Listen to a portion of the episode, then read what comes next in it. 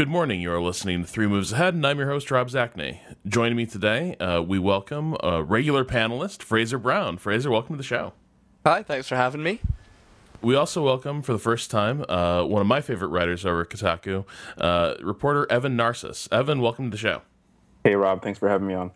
Uh, so this morning we're going to be talking about a game that's a little bit off the beaten track for us, but I think it's still relevant to our interests, and one I think still definitely qualifies as a strategy game, uh, the, the strategy of survival, and that is This War of Mine, a game about uh, wartime survival. And, um, you know, to, to get us started off, uh, you know, Fraser, why don't you lead us in? What, what what's this What's this game about, and what, what sort of stuff do you get up to in This War of Mine?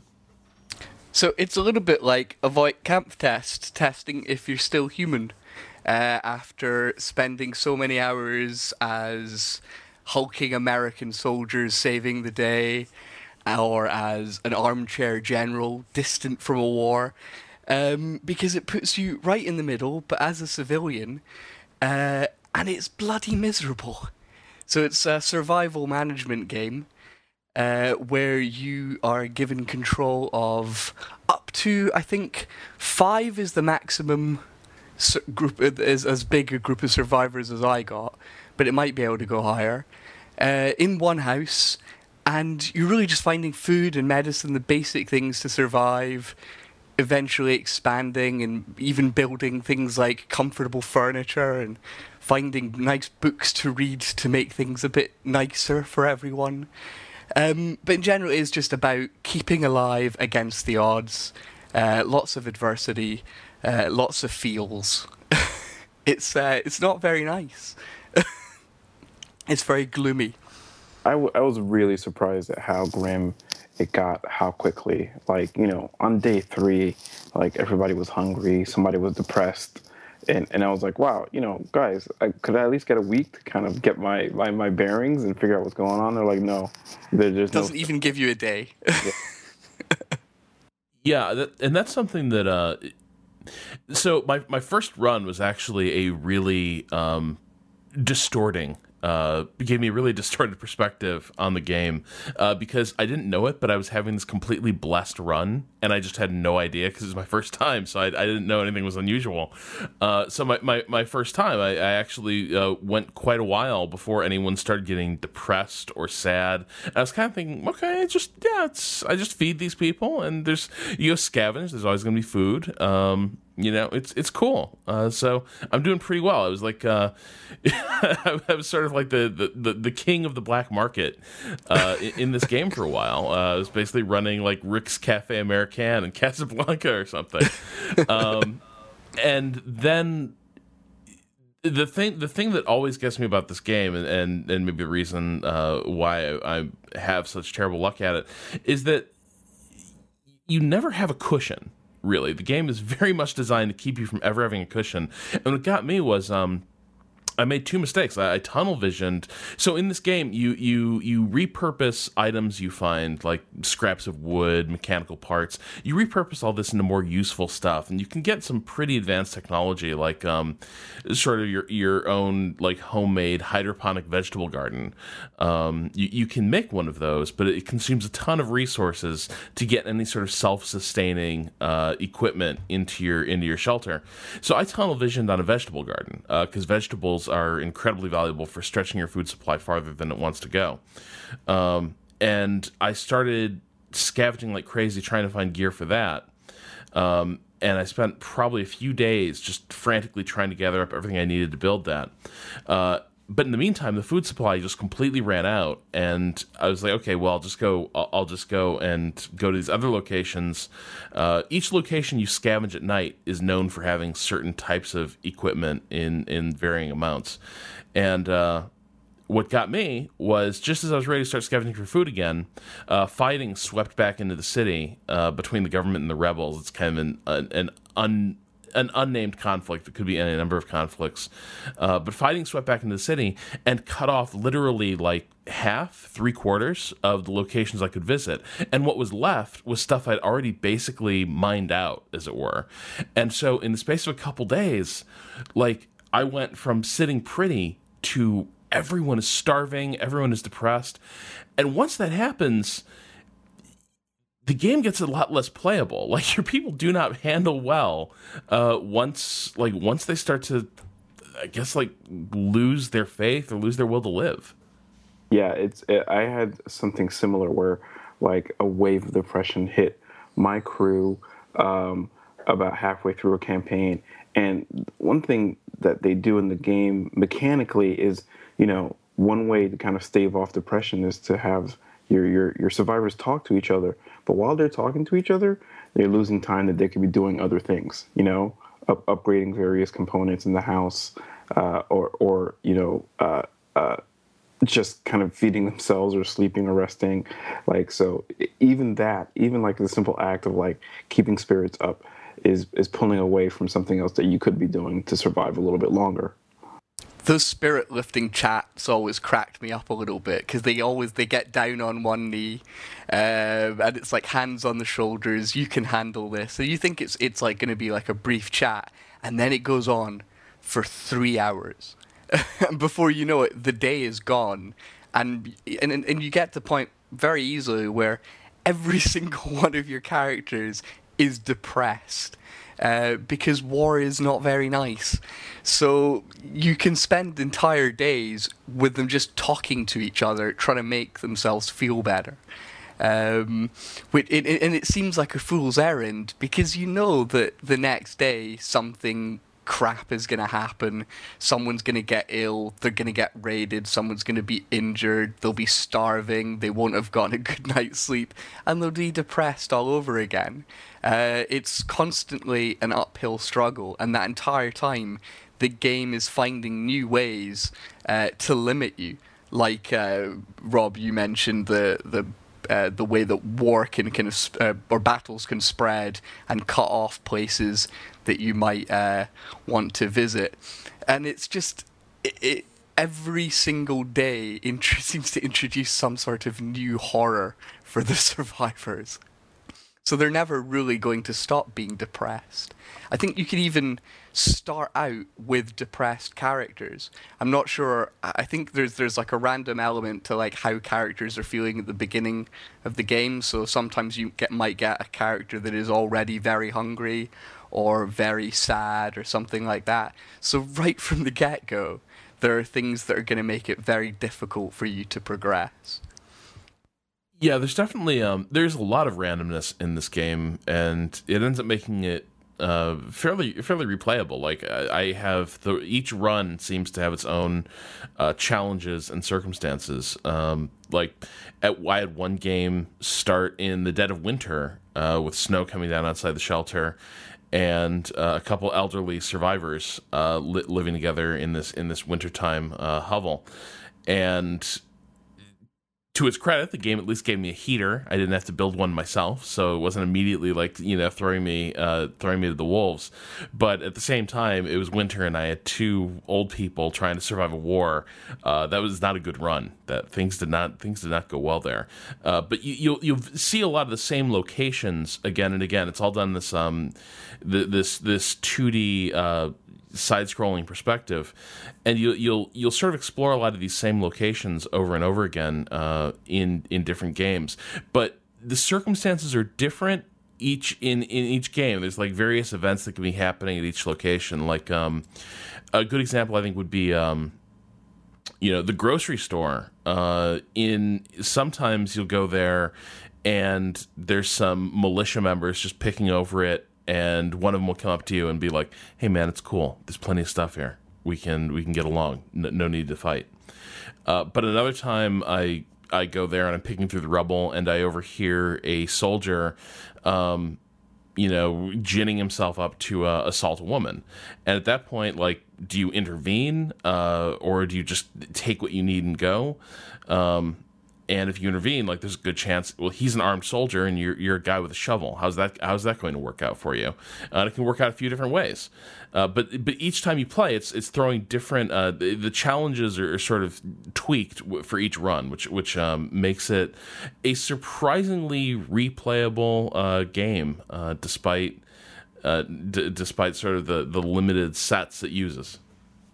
Yeah, it's it's surprisingly repayable because, you know, it's really depressing, as we've all said, you know, like it's it's yes, mechanically there's variety in each time, but, you know, emotionally it's like you have to really steel yourself before you, you jump back in. Um, the the scenario you mentioned with the woman being assaulted or or implicitly assaulted anyway happened to me, and I felt terrible because I just I, I basically let it happen, and uh, then uh, when I got back to the shelter, the, the Katya, the person who I had scavenged scavenging that night, um, was like super super depressed, and and it, it just felt terrible, you know. Like there was another factor in my decision was, since I was using a woman character to scavenge, would she herself, you know, fall prey to the same kind of thing? I and I was like, you know what, I, I need you. So, you know, while probably in the real world I would try and stop such a thing from happening, like in this game, you, I need you to get these supplies back to the house, and and so those other uh, people can live. But it was it was really really grim, and I thought well done. You know, it's just like it, it wasn't so, like, over the top where you would roll your eyes at it. You're like, okay, this might be how something like this happens, which, you know, is, is all to the credit of the guys at the eleven bit for, for how they executed that. It's a bit of a lose-lose situation, really, when, when you kind of have an opportunity to defend someone, but it means you'd need to, to kill someone because, uh, you know, as Evan, you said, you didn't, and Katya was depressed because of it. But if she had actually defended the lady and uh, and killed her attacker, she would have also probably been a little bit gloomy as well, because getting blood on their hands kind of upset survivors, because none of them are, are, are fighters. They're things like T V chefs or athletes or retired people and stuff like that. They're not, you know, battle-hardened soldiers who are used to seeing death every day. This is very much a new uh, and very harrowing experience for them. Uh, so you never really, there, there's never really a right choice. You're just always trying to minimize the damage. You can never really stop it from happening. I did have a run where I killed that soldier with a shovel. Um, came up behind him and just clubbed him to the ground and uh, killed him. And uh, I think it was Katya as well that did it. That actually turned out to be what, what happened for me. There was um, it, it was kind of a win-win. Uh, first of all, I got a working assault rifle and a load of ammo off the uh, off the guy, which is really good for being able to defend your shelter, right? Like if you have that and you boarded up uh, all the gaps in your shelter, uh, you can survive raiding pretty well if you if you're also armed. Uh, but the but the other thing is the the reaction at that point was uh, among all the characters was like, well, it was it's tough that we had to kill that person, but we're glad we were able to do some good. We were glad we were able to save that woman. And so things like that can can lift morale. But I've also seen cases where I've I've had ju- what I thought was justified violence, and the character who was put in that position just psychologically is just devastated by having to do it. I, I had a game where um where uh, this, this ex-soldier who was just trying to sort of move on with his life, uh, Roman, I think, um, he... had to kill some. Uh, he, had, he, had, he he was he was raiding a uh, bandit warehouse, and he had to kill a couple of the uh, bandits because he got caught. So he, he shot and killed them, and took a lot of valuable supplies and, and ran home. Uh, but when he got back, um, he was just psychologically destroyed because the in the little you get these little notes in their character biography about what the, what their state of mind is, and Roman dropped like straight to depressed, and I think a day, day later he was uh, broken, at which point he was completely unusable. Uh, and the reason was he just didn't want to be fighting or killing ever again, and I'd sort of put him in this position where he had no choice, but the toll for doing that was basically I lost I lost Roman, um, and that set a chain reaction up because depression seems to spread like a disease in the shelter, um, and once once he got depressed, like I could not bring him back in the game um, before other characters also started to uh, to to break down. And and one thing, one element behind this, I think, is, you know, when things are going well, there's a lot of things your characters can do without. Um, like, characters are coffee drinkers, they're smokers. And my reaction at first was like, you know, look, bub, like, it, it's war. You can you can live without your smokes. Like, you're going to make it. Uh, I need these for trade. but when things start to get dire, the importance of these little creature comforts and luxuries uh, and vices completely changes. Like, suddenly, once characters are starting to feel a little bit down, the fact that nobody has cigarettes or nobody can get a cup of coffee becomes a ticking time bomb in your group. I had the same thing with um, with uh, one of my crews, and it was like, all right, fine. The booze that I, I, I should be saving for barter, I'll give to you just to keep your spirits up. Um, it's funny that you mentioned being broken, because my first instance was that um, I was down to one survivor, and he quickly became broken. And uh, my first time with that, I was clicking on him, trying to get him to do something, just get out of bed, you know, you know, eat some food. Maybe somebody else will show up and give you a hand. Uh, and and, he, and and that did not happen. And he wound up killing himself the next day. Um, and yeah, it, it, I was like, whoa, that that's heavy. I mean, again, you know, certainly within the realm of believability, but I was really surprised that, like, you know, from like a game design perspective, that that, that there's no allowance for like kind of regrouping and trying to trying to make the best out of that bad situation. They're like, yeah, no, this guy's done. So there is there is no best. There is no uh, uh, uh, you know, redemption. He's he's he's done, and you're done, and start over. I think it, it makes sense, though. I mean, when you're down to, you know, one character and they're and they're broken, there's no support network for them. They've gone through hell, and there's no one to talk to, no one to help them. It's just them, and that's even even worse. And there's just no way to get out of that that slump, uh, because even they, they, you know, a broken character is is catatonic. Uh, so they can't even feed themselves. So other survivors need to actually bring them food and feed them, which I thought was a very nice touch. Um, so if, if they maybe can't spend the time to talk to this person, try and bring them back from the brink, because that takes just so long, then they can at least give them food and, and keep them alive, basically.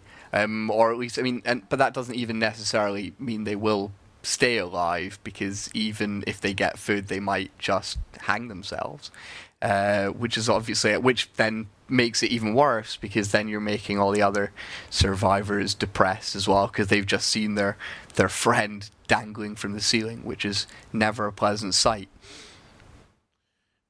Yeah, and I think credit has to go out to the art and music here. I, I love the desaturated, almost like pencil sketch quality of the of the artwork in this game. Uh, at times the game's almost black and white with just little splashes of color here and there, and you can see the uh, little sketch marks uh, on, on the characters. It gives it this like grainy, um, grainy kind of well despairing quality. Uh, it sort of it sort of enhances that feeling. And um, Evan, you you call, you mentioned uh, The Last of Us in your review, which uh, definitely jumped out at me as well. I'm not crazy, right? This this game is definitely taking some music cues and even U I cues uh, from The Last of Us. I think it, the the kind of sound design and the music Um, definitely reminded me of The Last of Us. I mean, I would, my mention of The Last of Us was more of a, like a psychological, you know, um, um, similarity in terms of like the sense of powerlessness, and you're not gonna become like this uh, ultra competent, like multi-skilled warrior by the end of the game. You're just trying to get through. Uh, but yeah, I think I think um, musically it reminded me of of The Last of Us a lot. A lot of guitar music, sad, lonely guitar music, and a lot of ambient sounds, kind of creating a mood of a place um, um, at times too. Um, one one thing I thought uh, really stood out from the presentation was the animation. You know, like this is a side a, a game shot from a two D perspective, and um, one that could uh, you know, have, lose a lot of details depending on how you present the game. But I thought like the little animations and um, you know, even some of the, the the background art really helped the game uh, to feel like it was had a real sense of place, that this was a place that used to be kind of probably uh, awesome looking, beautiful, and now is just a series of bombed out environments. I, I like that a lot. There's some nice touches that, that add to that as well, um, because while characters are kind of blank slates, they have a little bit of backstory, a vice, and uh, some skill with something like bargaining or running. Um, but generally they're kind of there for you to kind of put your own feelings and, and thoughts about the experience into. Um, but as they're kind of scavenging, they'll they'll come across places they remember from before the war, and they might say a little bit of something about that, and it, it just adds a sense of place, and it makes the, the characters feel like they're actually from there, and they're not just people that cropped up in the middle of the war. Because, of course, this happens actually quite well into the war, even though it starts and it says day one. That's just, you know, day one of the game, but day one of the war is is long past. So the places that they're going to are, are completely bombed out and destroyed, which, you know, and then, you know, they might go to a park and talk about when they played there as a kid, but now there's like a dead body in the corner and there's fire in the background and smoke everywhere. Um, it really just kind of emphasizes how far things have, have fallen. Yeah, there there are a couple really vivid locations. Like, each location kind of tells a bit of a story, right? Like, you've got um, what they call, like, Sniper Alley or Sniper Junction. Um, yeah, Sniper got, Junction. Yeah, it's a really cool sequence, right? Where, like, there's this there's this broad thoroughfare that's surveyed by this hotel. You see in the distant background, uh, you, you see this hotel looming over the street, and every five seconds or so, a sniper round uh, comes in. And if you're caught in the open, uh, the sniper will see you and kill you. Um, but in the meantime, there's, like, all, you know, burned out buses and, like, destroyed armored vehicles. Um, and another location has an apartment with, you know, a couple of families' corpses littering the floors, um, and a T V flickering uh, on static in the background. Um, they, at least they have electricity, so that's cool. Um, but... You know, it, day one seems to reflect, like, day one of complete social collapse. And this uh, this is something I wanted to talk to you guys about. Uh, did you guys see on, on um, Rock Paper Shotgun the other day, uh, someone showed up who was actually a um, who actually lived in Sarajevo during the uh, the Bosnian War, and that person sort of gave their take on what this game gets right and, and gets wrong. Did did any of you see that? Yeah, I, I- did not. Somebody, somebody uh, li- linked me to that in a Twitter conversation between myself and Chris Person um, at Kotaku. Yeah, so I did see it, Rob. Yeah, and I was sort of struck, and, and this tracks with some other things that, that that I've read and heard. This person said it's it's kind of crazy that this game's depiction of uh, he he read it like th- this person completely read it as a game about the, the Bosnian War, which the, the developers at eleven bit have said not really. This is kind of a general conflict, though they looked at Bosnia uh, pretty extensively, uh, Bosnia and Kosovo. Um, But the the the argument this person made was that this is simply the, the idea that there's these armed bandits running around uh, raiding people's houses, uh, the fact that you're scavenging and ripping people off at night, uh, the fact that you have a, a social breakdown of, of this magnitude uh, struck this person as, as really unrealistic, that in their experience in Sarajevo during the war, um, you know, the, the people trying to kill you were, were, you know, the soldiers and the militias outside the city. Uh, but in the city, everyone was kind of in this together. There's a weird feeling of camaraderie and, um, you know, and, and, and public spiritedness in some ways. Uh, and the authorities did keep a lid on a, a lot of looting. And that just got me thinking, like, it made me realize this game is definitely making... It's definitely a game about full social collapse, and I'm not sure that is... Maybe that's a little too cynical for the subject matter? I don't know. What What do you guys think of that? Well, I read I read that account on um, on R P S, and, and not to not to discount the guy's experience or what he's saying.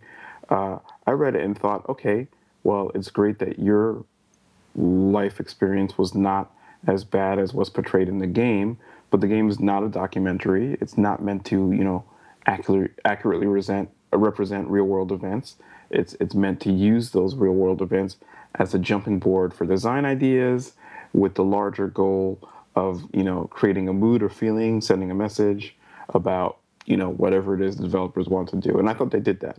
Um, I, you know, uh, uh, I also think that, you know, with, you know, thousands of years of of, of armed conflict, you know, hun, you know, about a hundred years of modern armed conflict, you know, that that that from what I know of, of, of that kind of really tortured history, that the stuff they presented in the game wasn't too far afield. It wasn't that unbelievable, you know. Like uh, there have been places where survivors have acted, you know, altruistically and and and and and and and positively in the middle of a war, but there have also been places where they haven't. You know, they've they've they've been crappy to each other. They've they've lied and stealed and raped and, you know, and, and, and people do that too. So I think, you know, uh, uh, as kind of the first of its kind of a game that's showing what civilians are like during wartime, or what civilian life can be like during wartime, I think it's perfectly fine to for them to fictionalize uh, fictionalize the, the, the, the stuff that happens in order to, to create a kind of um, uh, impact for the player. Yeah, obviously the, the developers have kind of, you know, turned everything up to eleven. It's the worst possible situation for these survivors to be in. It's not your average war. It's a war that has gone on that has completely devastated this city and led to it completely collapsing. And it's it's not really civilization anymore. It's just people trying and not doing very well to, to, to survive. Um, so I don't think you can expect it to be exactly accurate to, to how it was in, in Sarajevo or indeed any other war. It is just, it's a fictional war that is meant to capture all of the worst bits from all sort of, of, of modern warfare, um, from the civilian's point of view. Um, but I can I can understand someone's desire, as someone who's experienced something, um, maybe not similar, but in, in, in a same event where there's a, a war and they're just they're stuck in the middle. I can understand why they would want to express their own experiences and say, well, it wasn't actually like that. It, it's good to have the realistic perspective to maybe ground what we've experienced in the game, because most people playing the game will not have experienced anything remotely like that in their lives, and they're very lucky for it. Um, so, so yeah, it's in- I'll have to give the comment a read.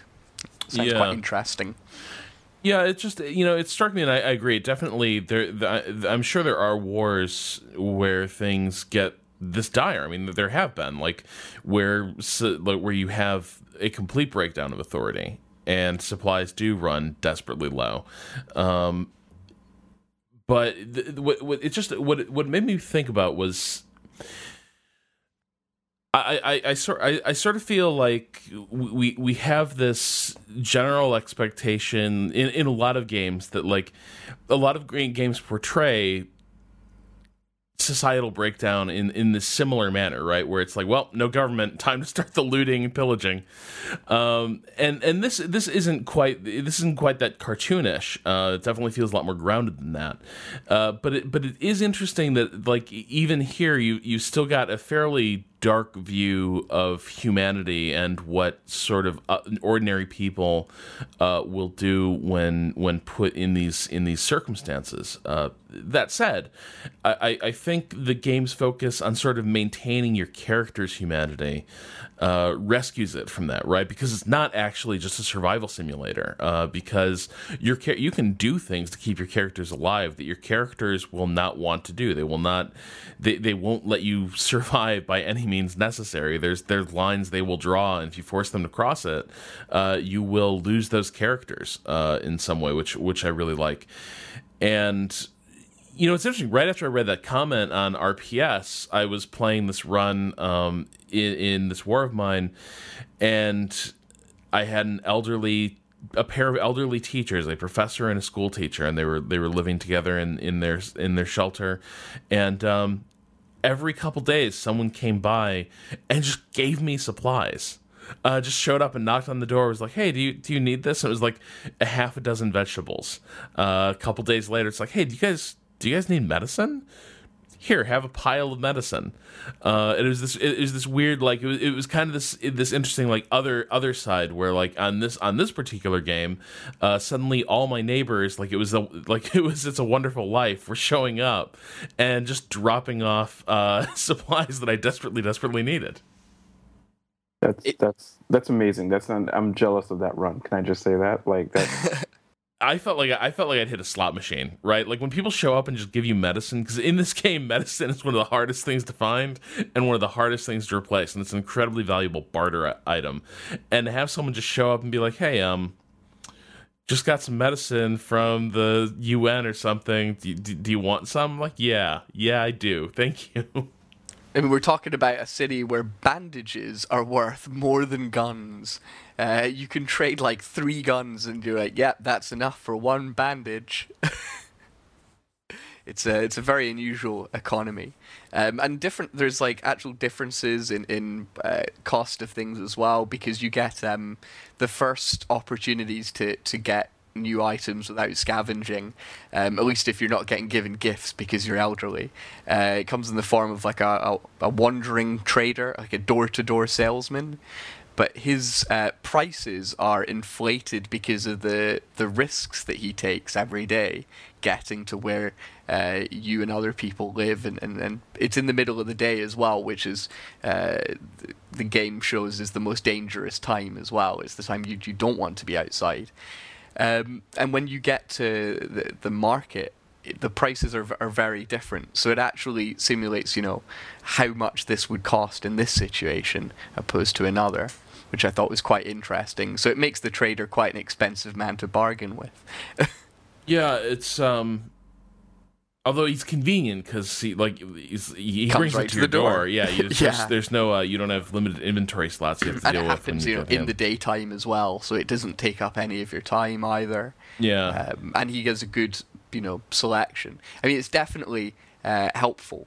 But there's, but as with every single thing in the game, there's always some sort of risk or downside, um, or at least you know even and even when something doesn't have a risk or downside, you're just waiting, expecting something bad to happen. Oh yeah. Uh, you you never really get to, to relax at all. But there's still, I don't want to give the impression that the game doesn't have kind of uplifting moments.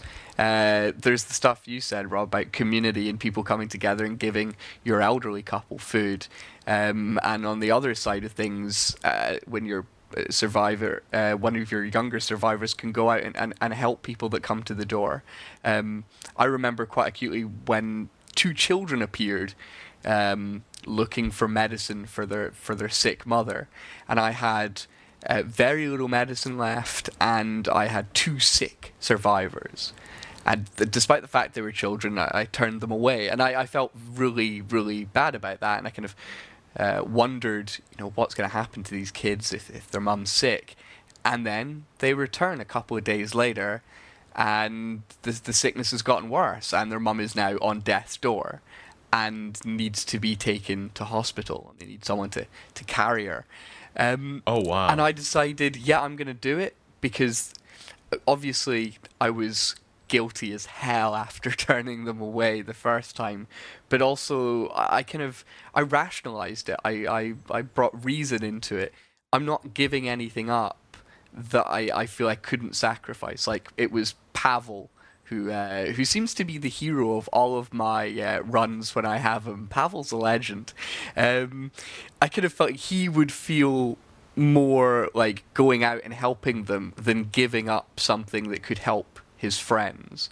So he denied the, the medicine because it might have meant his friends would die, but this time he's happy to risk his own life. Um, so you kind of inject this kind of personality and morality into these characters because it feels right, because you do get to know them a little bit, um, even if the game tries to keep it quite vague. Um, so that was, I kind of felt, and, and uh, the good part of the story is they, the, the woman survived. She or, or at least we got her to hospital, and Pavel survived. So whatever happened, he didn't die. And that's the important thing. That's a success in this war of mine. You go out and do something, and you come back, you've won. Yeah, and you can you just you can cook meals for people, and, and you know, people just be sitting around and reading and having a smoke and eating their food, and it's like just. For this really short space of time, the war seems a little bit further away than it did before, and that is that's very precious.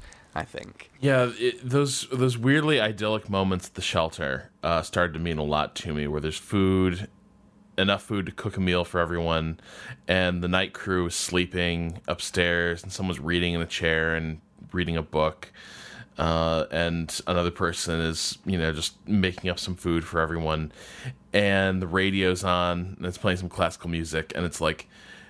You know, it's like th- those moments I started to really treasure, because it was like it was a break for my characters, but it was also just mentally a little break for me. It's like, okay, for the next, like, all the chores are done, for the next, like, for this one day, things are on track and we're going to be okay. And I started to really uh, treasure those moments, because I understood later how few and far between they are. Uh, uh, like, if you guys survived the war, because I'll be honest, um, most of my, ru- all my runs uh, have ended in death and despair. At some point, I, I I have yet to break the uh, the one month mark. I um I think it was still in beta when I survived the war, or maybe just after launch. I'm not sure, but every run since then has ended in uh, tragedy. Uh, I've just it it's I don't think it's that the game is is unfairly difficult. I think it's that it's trying to point out that yeah. Sort of, you know, the odds are stacked against you from the get-go. Completing the game isn't necessarily winning the game by waiting out the war. Each uh, each game is its self-contained story, and just because you have lost all of your survivors, that doesn't mean you failed the game. That's just their story is is done in this universe, really. Um, and I never kind of felt, I mean, obviously. When, you know, if everyone dies, hanging themselves, getting shot, it's it's depressing as hell. But it never felt like, oh, I, I wish I could go back and fix this, because that was their story. It became almost like canon. Yeah, I haven't survived the war. Um, you know, I, I, the, the, the thing I keep coming back to with this game is that um, it's tough on you as a player.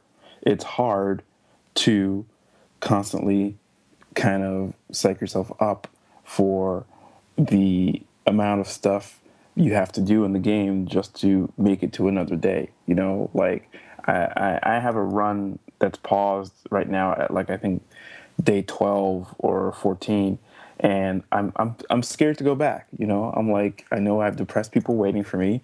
I have um, you know, no, no medicine. I've got uh uh you know.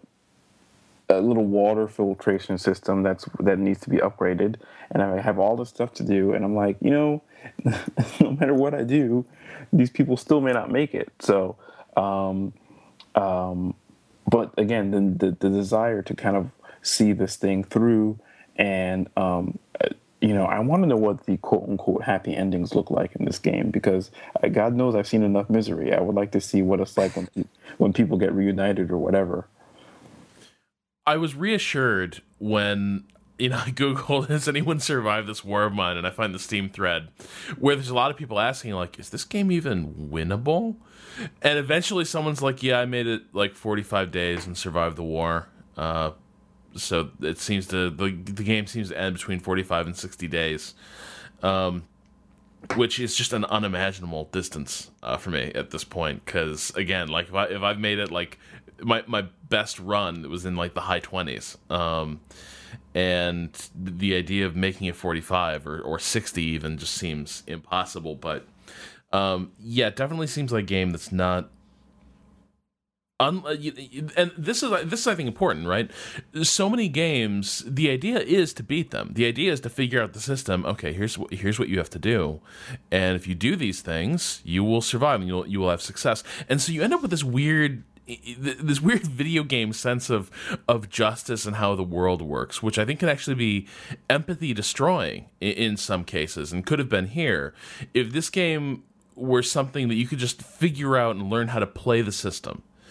And you basically turn surviving this war into just a game of pure skill. And if you die, it's just because, well, you know, hey, these people sucked at surviving a war. They kind of got what was coming to them. Um, it is, you know, it kind of reinforces this idea of, well, it wouldn't happen to you, player, because you're, of course, clever and smart, and you wouldn't be a helpless victim in this situation. Uh, what, what this game never does this game never pulls that trick. This game is always, yeah, there are things you can do that are smarter. There's things you, you can get better at playing it. You figure out the barter economy a little bit better. Uh, you figure out how to, you know, rotate between locations and uh, and and and what supplies you, you how to plan for the long term and the short term. But the thing is, there's so much randomness in the system.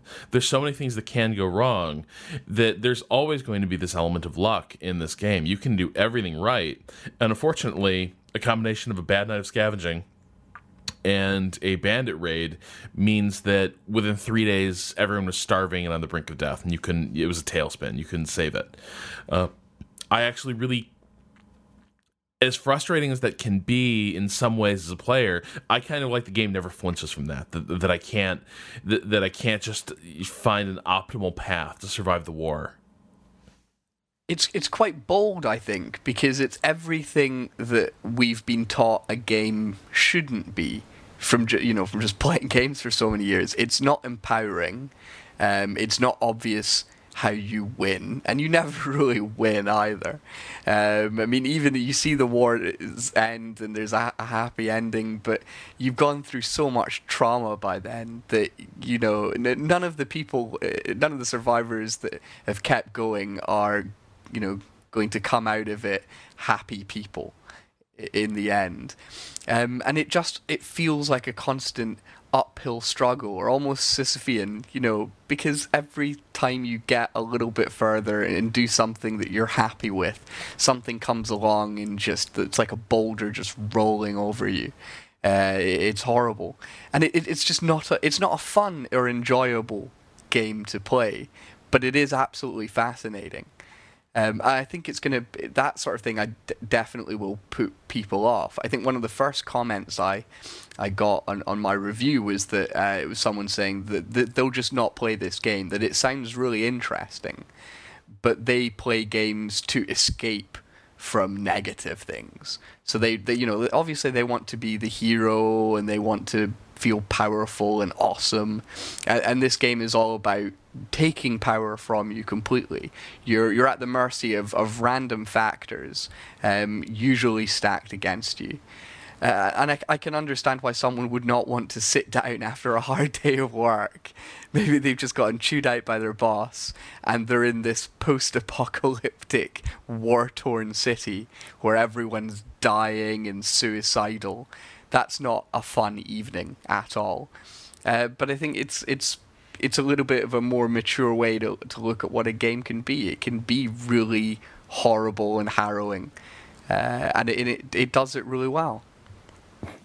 Uh, yeah, Fraser, I think you, you you said a lot, a mouthful there, but yeah, no, it was. I mean, it, it's uh, uh, the kind of game where um, it makes you think about the kind of person you are, even if you are making these choices in a um, relatively Uh, sealed vacuum, right? It's a game. These aren't going to have uh, repercussions on how people look at you in the real world, but it still makes you think like, okay, how um, do I navigate uh, these kinds of choices um, in my actual life? You know, like if I see a homeless person on the street, you know, and um, do I give them a dollar? Do I think, hey, that's one less dollar that I have?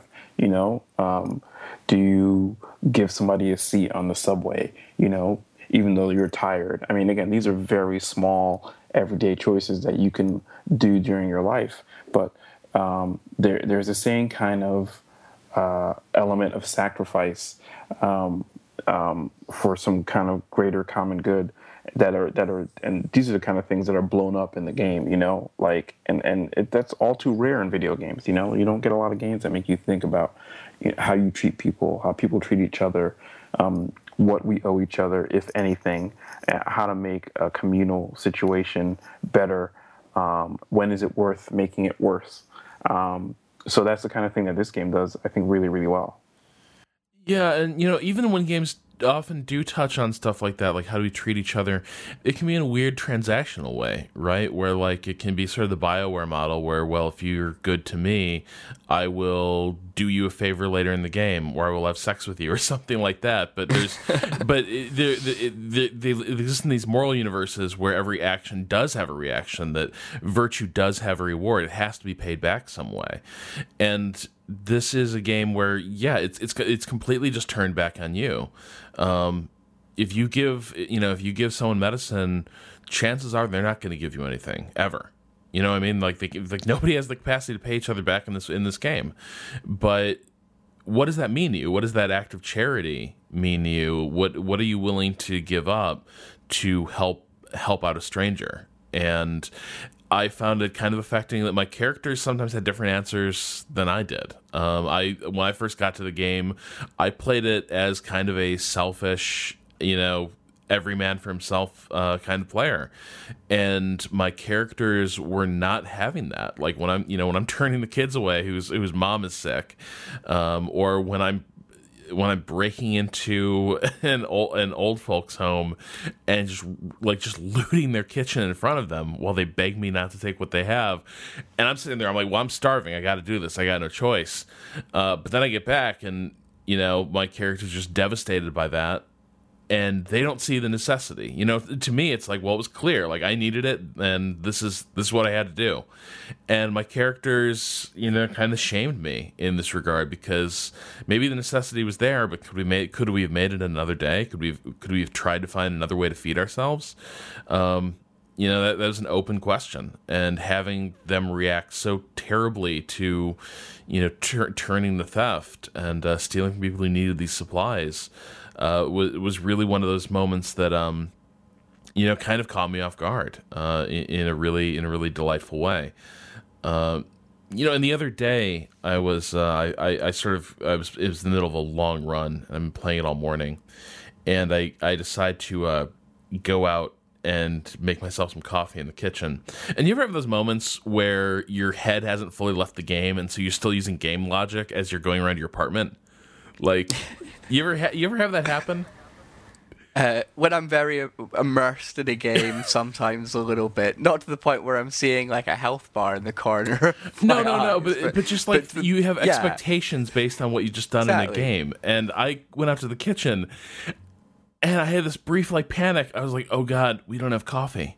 There's no coffee anywhere. And I open the cupboard, and there's the, the there's the jar with the j- there's the jar with the coffee, and the uh, you know, and then I'm like, okay, and the oven's gonna turn on, and it works, and it and it was this weird moment of like, uh, a relief that I wasn't actually in this dire situation um, of of not having coffee, uh, but but also that it, it was it was one of those moments that it, like this game made me a little more reflective of like, you know. Dear God, the things you take for granted day to day that are necessary to survival, are necessary to sort of keeping your spirits up. And, you know, for us, all those needs are met. Um, but it, it sort of made me more, refle- more aware of the fact that, like, the minor miracle it is to have all those need- needs met, to to not be in panic all the time about these these basic things, like how you're going to heat your food to eat it, um, where you're going to where you're going to find, uh, you know, coffee to get you through the day. Um, it it was you know this, this game had sort of gotten in my head, uh, you know, pretty thoroughly uh, the other day. I certainly uh, came to appreciate my cigarettes a lot more. Every time I smoked, I just thought back about poor, poor Bruno, the, poor the Bruno. ex-T V chef. I love Bruno. He's brilliant. Uh, just miserable and slightly useless. But uh, uh, yeah, every, every single day he's always like, oh, I wish I had a cigarette. And I'd be smoking a cigarette and I'd be like, I wish I could give you this cigarette, Bruno. I really do. Uh, but instead, I just I enjoyed it for the both of us. Um, but it's kind of interesting how all the luxury items like like cigarettes and, and, and, and things like that, they will just use up on their own. You don't. Uh, it's not like food where uh, you have to tell them to go and make dinner and stuff like that. They'll just sit down and, and have a fag, um, and that'll kind of relax them and make them a little bit more chipper. But so you don't really have control over, over their consumption of, of some things, which makes it all the more challenging. So like sometimes you'll see a character go and have a cigarette, and you're like, "That's our last cigarette." You get, you get a little bit angry with them. Yeah, like, we could have bloody traded that cigarette for something, and now you gone and smoked it. um so we're, we're wrapping it up here a, a bit uh but before we before we go, it's it, we're, we all pretty clearly enjoy the game, and I think all got a strong recommendation uh from us. I'm reviewing it for I G N, and it's filed, not published yet, but uh it's going to be a positive review. Um so we've we've all recommended the game. So I, the last thing I wanted to tackle was just that thing you brought up a few minutes ago, Fraser, where you had someone just chime in and be like, i, I play games for escapism. Uh, th- this game doesn't doesn't really do it for me, and uh, I don't know. Like, I'm just kind of I'd be curious to like, how do you guys react to react to something like that? What do you say to that person who hears about this game and, and thinks, well, that sounds way too depressing for me to handle? Um, how do you guys respond to that? So um, a few years ago, I went to IndieCade um, in California, and I saw Paolo Pedrocini uh, speak. He's the guy behind Molleindustria. Um, it's, it's kind of a, a one-man game development um, studio who uh, always tackles uh, politically like charged subject matter. He made um, Phone Story a couple of years ago, which was a game about the the kind of reprehensible labor practices that make a lot of modern consumer electronics avail- uh, available to us. Um, he also made a game about the Second Amendment, where everybody's running around shooting each other, and you, and you can't win because everybody has guns. Um, And he, I'll never forget this, he had a line um, in his presentation about freeing uh, video games as a medium from the tyranny of fun. You know, the idea that game experiences just need to be fun, just need to be uh, kind of like uh, uh, uh, naked escapism and, and, and not much more else, you know. Um, and this is, you know, uh, uh, a very, this is a game I think that uh, goes a long way towards Uh, executing that idea of freeing games from the tyranny of fun, because it is um, not fun to play. I mean, just that's a very basic point. Um, but it also, like, it, it explores an idea in a way that uses game mechanics. You know, um, it's a it's a, a you know a socio-political idea about what war does to us, and you you know it it it. it may be um, kind of shallow in how it does that, in terms of like, you know, it's not showing you the war and the forces that created the war and the actual fighting of the war. It's giving you a very small, specific uh, a, a focal point of how those things trickle down. But um, this this is the kind of game that I feel like is is in its in its own way more approachable than like a Halo or a Call of Duty. Actually, one of the commenters Um, um, in my review was saying, like, good luck playing Call of Duty uh, again, and and, and it, it's a dead on point. It's like, yeah, you know, this is the um, the, the flotsam and jetsam of all the escapism that we get in in these other kind of big blockbuster action games. You know, this is what's happening on the fringes, and I think it's and that kind of idea makes it uh, a really really compelling experience. Like, I will show this to non-video game friends of mine, if only for like ten or fifteen minutes, so they can be like, oh yeah, you know what, this is this is the me- the medium is capable of this too. Yeah, I, I think a lot of people still, even if they they don't realize it, treat video games like toys. Um so they want them to be uh you know very light, fun, silly, And, and you know, and, and empowering, and, and you know, creative and imaginative as well.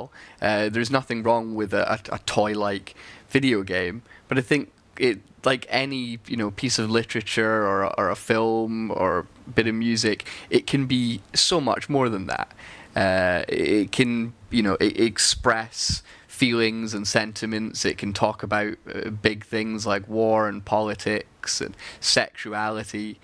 Um, so I, I don't think it, it needs to be restricted to things that are just fun, but I completely understand why someone would only want to have a fun experience. So I, I don't think there is a kind of a way to really respond to someone saying that, because that is just, that's how they play games, and that, that maybe is, is how they'll always play games, and you can't necessarily change their mind. That's just what they want out of the medium. Uh, but yeah, it can definitely be so much more.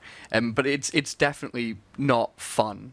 Uh, it, it's not like because you you said um, that it's, you know, playing Call of Duty for you wasn't necessarily fun, and this is maybe more uh, fun than that. Uh, but it's still it, it's not easy going on you. It, it's emotionally exhausting. Uh, and it is kind of hard to say to someone, you, you should go and play this for an hour. You'll come back and you'll feel just absolutely shit about everything. That's not a very nice prospect. Uh, but I, I, it, it, it does things that, that a lot of other games have, have failed to do. And I think it does it a lot better than, say, like, the, you mentioned the, the Last of Us, which I absolutely love. But that's still very much survival through the lens of Hollywood.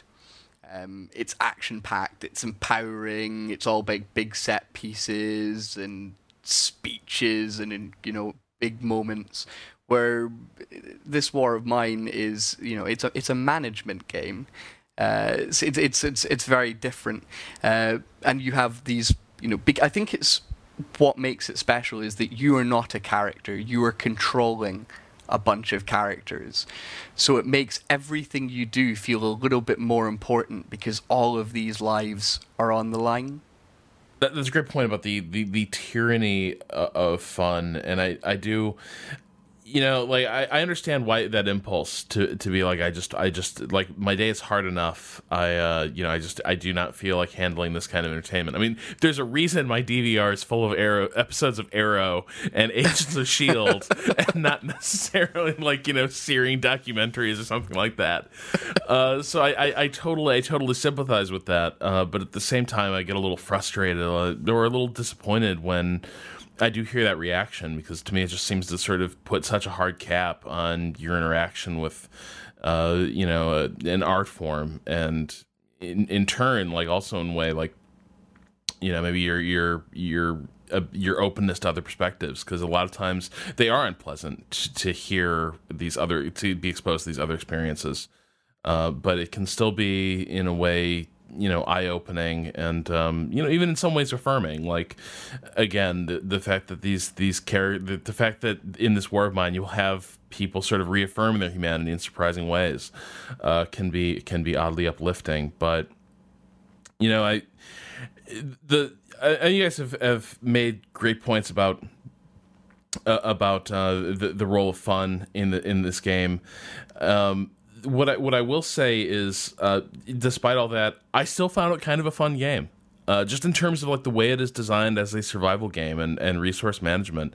Uh, I am shocked at how engaging that part of the game is. Like it's it, like once things start to go wrong, the tailspin of despair is pretty awful. Like as your party is is kind of dying, uh it is a tough game to continue playing. I've definitely been where you're at, Evan, where I've got a playthrough just paused because I know when I go back in, people are still going to be starving, still not going to be bandages, um and I have no idea how to get the next meal. No idea.